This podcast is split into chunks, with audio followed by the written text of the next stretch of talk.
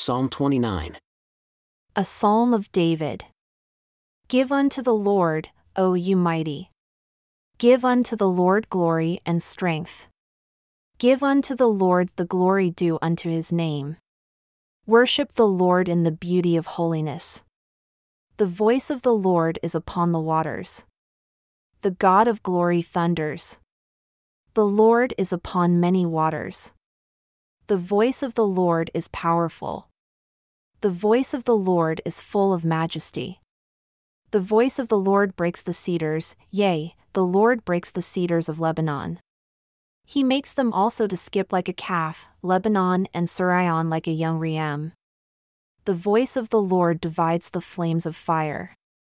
The voice of the Lord shakes the wilderness, the Lord shakes the wilderness of Kadesh.